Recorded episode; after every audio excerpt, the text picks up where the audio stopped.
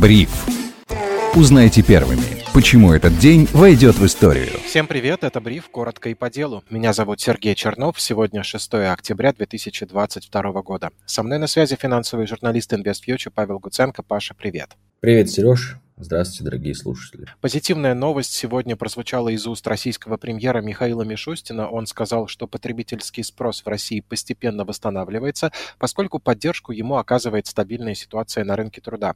И в целом российская экономика доказывает свою способность адаптироваться к внешним вызовам на фоне санкций беспрецедентного масштаба. Паш, давай взглянем трезво. Мы в феврале слышали и иногда сами это говорили, что санкции мы почувствуем позже, не в момент их введения. Вот вроде бы мы что-то почувствовали, но, честно говоря, ожидания были мрачнее, чем то, что мы наблюдаем сейчас, если говорить о жизни простого обывателя. Сейчас слова Мишустина вроде бы как подтверждают, что российская экономика действительно имела хороший запас прочности, и все институты сработали так, чтобы она адаптировалась как можно лучше. Мы видим это сейчас. Или ты не согласен с тем, как я это вижу? А, ну, мне кажется, что даже а, президент Российской Федерации Путин не особо согласен с эм, э, тем, что у нас все хорошо, потому что на сегодняшнем заседании с главами экономики Российской Федерации он заявил, что потребительский спрос в России вызывает много вопросов и требует внимания. Хотя, с другой стороны, он заявил, что российская экономика, российская промышленность, точнее, вышла на уровне а, прошлого года. Но кроме промышленности еще есть сфера услуг, которая, конечно, страдает больше всех в сегодняшних условиях, потому что действительно потребительский спрос в России, а, он замедлился, замедлил свой рост. Почему? Потому что многие люди сейчас предпочитают свои деньги сохранять, держать у себя, ни на что особо не тратить. То есть предельная а, предельная склонность к сбережению у российского населения очень сильно выросла. И как бы не получается у государства, у бизнеса эти деньги из населения как-то вытащить, что-то им предложить, чтобы люди начали покупать и а, перестали беспокоиться о своих финансах. Потому что сегодня большинство россиян думает о том, как эти деньги сохранить, как бы их не потерять. И действительно, на самом деле, такие мысли абсолютно логичны, учитывая нашу, нашу турбулентную обстановку, турбулентный мир, в котором мы живем, а, поэтому российская экономика, да, действительно, она не так сильно упала, как все ожидали в начале а, этого года, да, после объявления специальной военной операции. А, но, опять-таки, нужно понимать, что весь год мы успешно продавали энергоресурсы, успешно продавали нефть, успешно продавали газ, справились с тем, что нам отключили визу и MasterCard внутри России, какие-то были трансграничные переводы, но похоже, что дальше российский экспорт энергоресурсов будет падать, соответственно, доходы в государственный бюджет тоже будут падать. И понятное дело, что новые санкции, которые вот сегодня приняли новый пакет санкций, в который там входят криптокошельки, а, экспорт металлургической продукции и предельные цены на нефть, они, конечно, скажутся негативно на российской экономике. И нужно понимать, что российская экономика все-таки падает. И ВВП ее падает, и достаточно сильно, то есть сильнее, чем у многих других стран. То есть у нас ВВП там упадет на 2%, мы как бы говорим, а вот 2% это немного. Нет, это очень много, потому что это не 10, конечно, процентов, но это и не 1% или не полпроцента, как, например, а, падает ВВП в США или в Европейском Союзе. То есть э, дальше ситуация на самом деле будет ухудшаться. Да, хорошо, что мы справились и не допустили полного обвала и полного коллапса. Ну, как сказать, так получилось не слишком-слишком зло, а получилось такое небольшое зло. Но все равно это зло. И все равно всем нам сегодня приходится относиться к рынку труда Э, с опаской, искать работу, сохранять деньги и особо не тратиться. Конечно, уровень жизни россиян в ближайшее время, к сожалению, будет падать. Но будем надеяться, что прогнозы Центрального банка Российской Федерации, Минфина и правительства, э, согласно которым э, ВВП России будет расти в 2024 году, они на самом деле эм, оправдаются. Интересное сегодня было на самом деле высказывание, было высказывание премьер-министра Российской Федерации Мишустина, который заявил, что российская экономика начнет рост больше, чем, чуть больше, чем через год. Очень такая, на самом деле, расплывчатая формулировка, пугающая, потому что чуть больше, чем через год, это через сколько? Через 5 лет, через 6, 10 лет? Непонятно. То есть, в целом, мы, э, российская экономика такая неопределенная. Да, у нас есть шансы того, чтобы после всех санкций выйти сильнее, да, со своей собственной там отраслью микроэлектроники, если мы будем работать в правильном направлении. Но, конечно, вызовов, вопросов и проблем тоже очень много. И думаю, что сейчас всем нужно, так сказать, людям тоже не отказываться от планов сбережений, собирать финансовые подушки и готовиться, так сказать, к дальнейшему шторму, потому что шторм продолжится сто процентов. Касательно вот этого заявления, чуть больше, чем через год, но мне кажется, здесь ответ лежит на поверхности. Мы недалеко ушли от остального мира. У нас на носу электоральный цикл, и выборы планируются, если мне не изменяет память, выборы президента э, в 2024 году. Ну, по-моему, у нас все по графику пока идет. И мне кажется, что к тому моменту власти будут делать все от них зависящее для того, чтобы население почувствовало, э, что жизнь стала комфортнее. Здесь, мне кажется, разгадка в этом. По поводу того, что сама по себе экономика не то чтобы выстаивает, я здесь с тобой соглашусь, но мне кажется, еще нужно добавить в это уравнение немножко психологии. Ну, как психолог, я всегда стараюсь еще смотреть на поведение людей. И я думаю, что научные горьким опытом Россия россияне, которые многие еще живы, заставшие 90-е годы в том числе, любят приберечь как можно больше денег, именно поэтому не наполняют экономику ее кровью, деньгами, то есть, да, не ведут э, привычный образ жизни, не тратят деньги для того, чтобы, ну вот на черный день было как можно больше чего-то, то есть предпочитают уходить в кэш, снимают наличку в банкоматах, переводят все активы в денежную форму и вот сидят и думают, что когда-то их это спасет. И в целом, э, когда это поведение массовое, это же как раз и вызывает проблему того, что экономике не хватает денег, не хватает вот этих стимулов для развития, потребительский спрос падает, и вот начинается вот такой неприятный снежный ком. Как думаешь, если бы у нас большая часть населения э, не была в такой сильной тревоге и панике, как сейчас, и продолжала тратить деньги активно, стала бы проблема со спросом чуть меньше?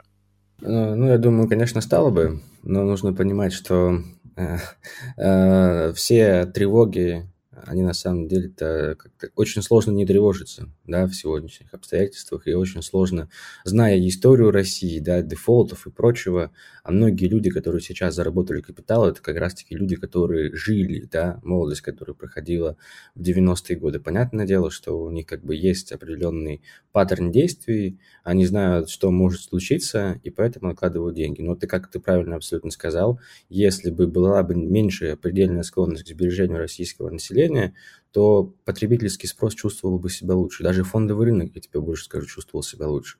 Это на самом деле подтверждают и слова Эльвиры Набиулиной, которая а, не так давно заявляла, что вот на руках россиян на самом деле есть деньги. Там несколько десятков триллионов рублей и несколько десятков миллиардов руб... Э, долларов.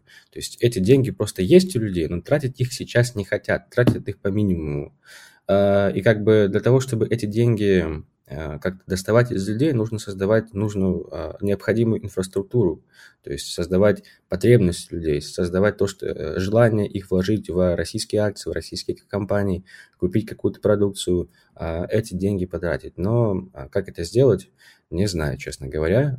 Я думаю, что правительство Российской Федерации лучше меня знает, что делать, и будем надеяться, что в ближайшее время они постараются сделать все для того, чтобы это как раз-таки эти деньги в оборот запустить. То есть посмотрим, что будет дальше. Учитывая то, что как бы меня вообще э, на самом деле не покидает мысль того, что мы в ближайшее время запустим печатный станок, потому что как бы для того, чтобы стимулировать спрос, нужно понимать, что инфляция в России как бы сейчас заморожено, по большому счету, потому что курс рубля, он искусственный, и давайте будем честными, он на самом деле а, стабильный и такой регулируемый, потому что нет спроса, по большому счету. То есть, а без спроса на валюту этот курс рубля его никак не увеличить, да, курс, курс доллара, точнее, никак, а курс рубля не ослабить.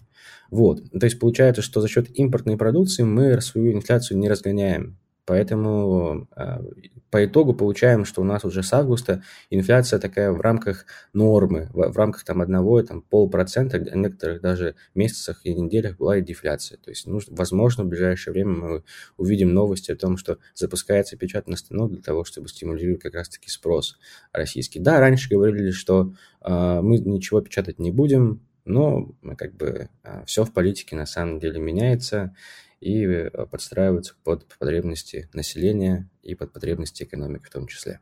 Ты знаешь, мне кажется, даже если включат печатный станок и будет дополнительная эмиссия денег, они все равно осядут в карманах и под матрасами, потому что вот все-таки пока не изменится у большей части населения психология, которая заставляет откладывать на черный день, и пока не исчезнет такой феномен, о котором я больше нигде не слышал, как гробовые деньги, мало что поменяется в нашем обществе. И, как ты правильно заметил, вся эта тревога о будущем, она не беспочвена.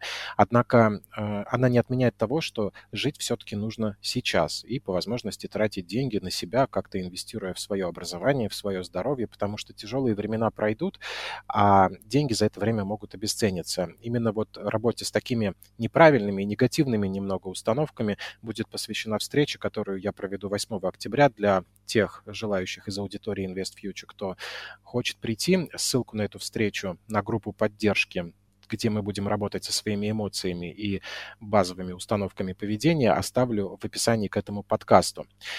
Перейдем к соседям. В Беларуси Александр Лукашенко распорядился с текущего дня, с 6 октября, ввести запрет на повышение цен. Мне здесь интересно тебя спросить, Паш, такое ручное управление в какой экономике возможно, какого типа и к чему оно может привести?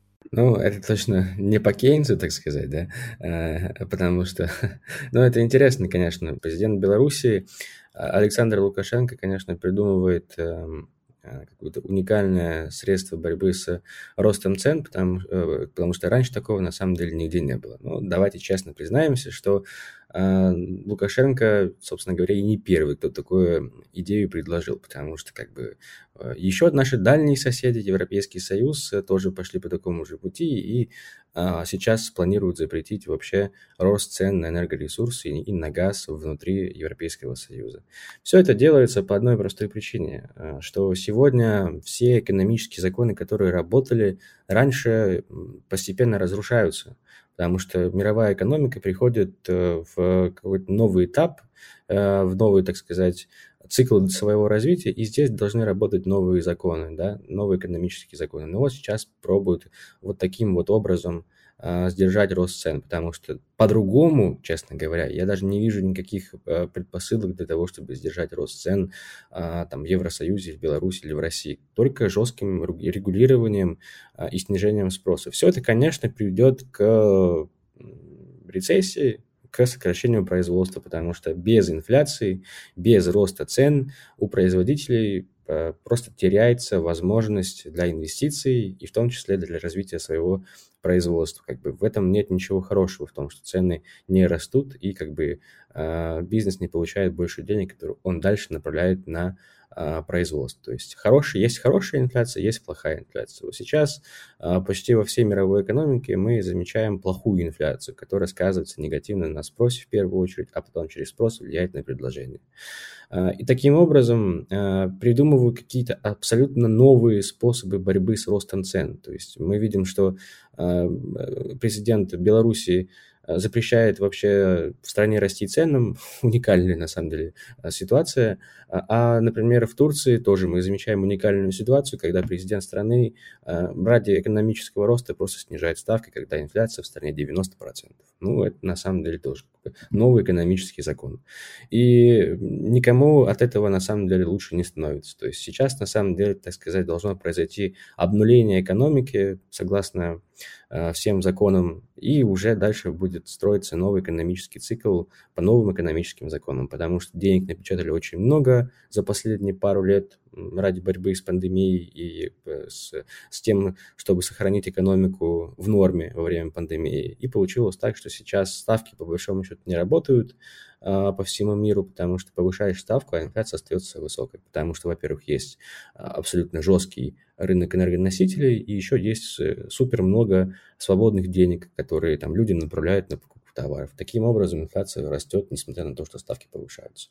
Уникальная ситуация, э, и как из нее выходить, на самом деле непонятно. Через, скорее всего, через очень глубокую продолжительную рецессию, которая к сожалению, нас ждет в ближайшее время в рамках всего мирового сообщества, потому что проблем неразрешимых, которые не решаются сейчас в ближайшее время, очень много, и непонятно, как их решить. И в целом, по той риторике, которую я замечаю от Европейского Центрального банка, от э, представителей Европейского Союза, я не вижу в их выражениях каких-то определенных действий по поводу того, как справиться с нынешним кризисом. то есть непонятно совсем.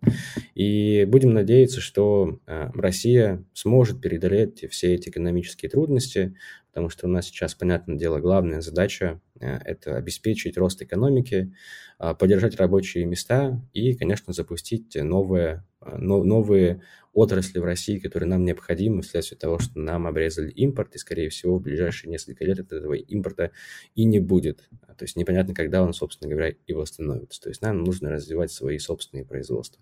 Если это получится сделать, э, это будет очень хорошо. Тогда российская экономика обеспечит себя на долгие, на самом деле, годы. А для этого нужно инвестировать в, э, научно, в, научно, в, науку, чтобы люди занимались наукой и прогрессом, а, но это все, конечно, для этого нужны деньги. А где эти деньги взять, непонятно. То есть для России возможно, возможно, каким-то выходом из всего, что сейчас э, находится, это просто вот пойти, как то не странно, на самом деле, по турецкому пути а, и снизить ставки, сделать э, минимальными налоги, и наполнить экономику деньгами для того, чтобы она запускалась. Но наше экономическое лобби такое, что на такие меры, скорее всего, оно не пойдет. Ну, посмотрим, как будут выбираться из ситуации.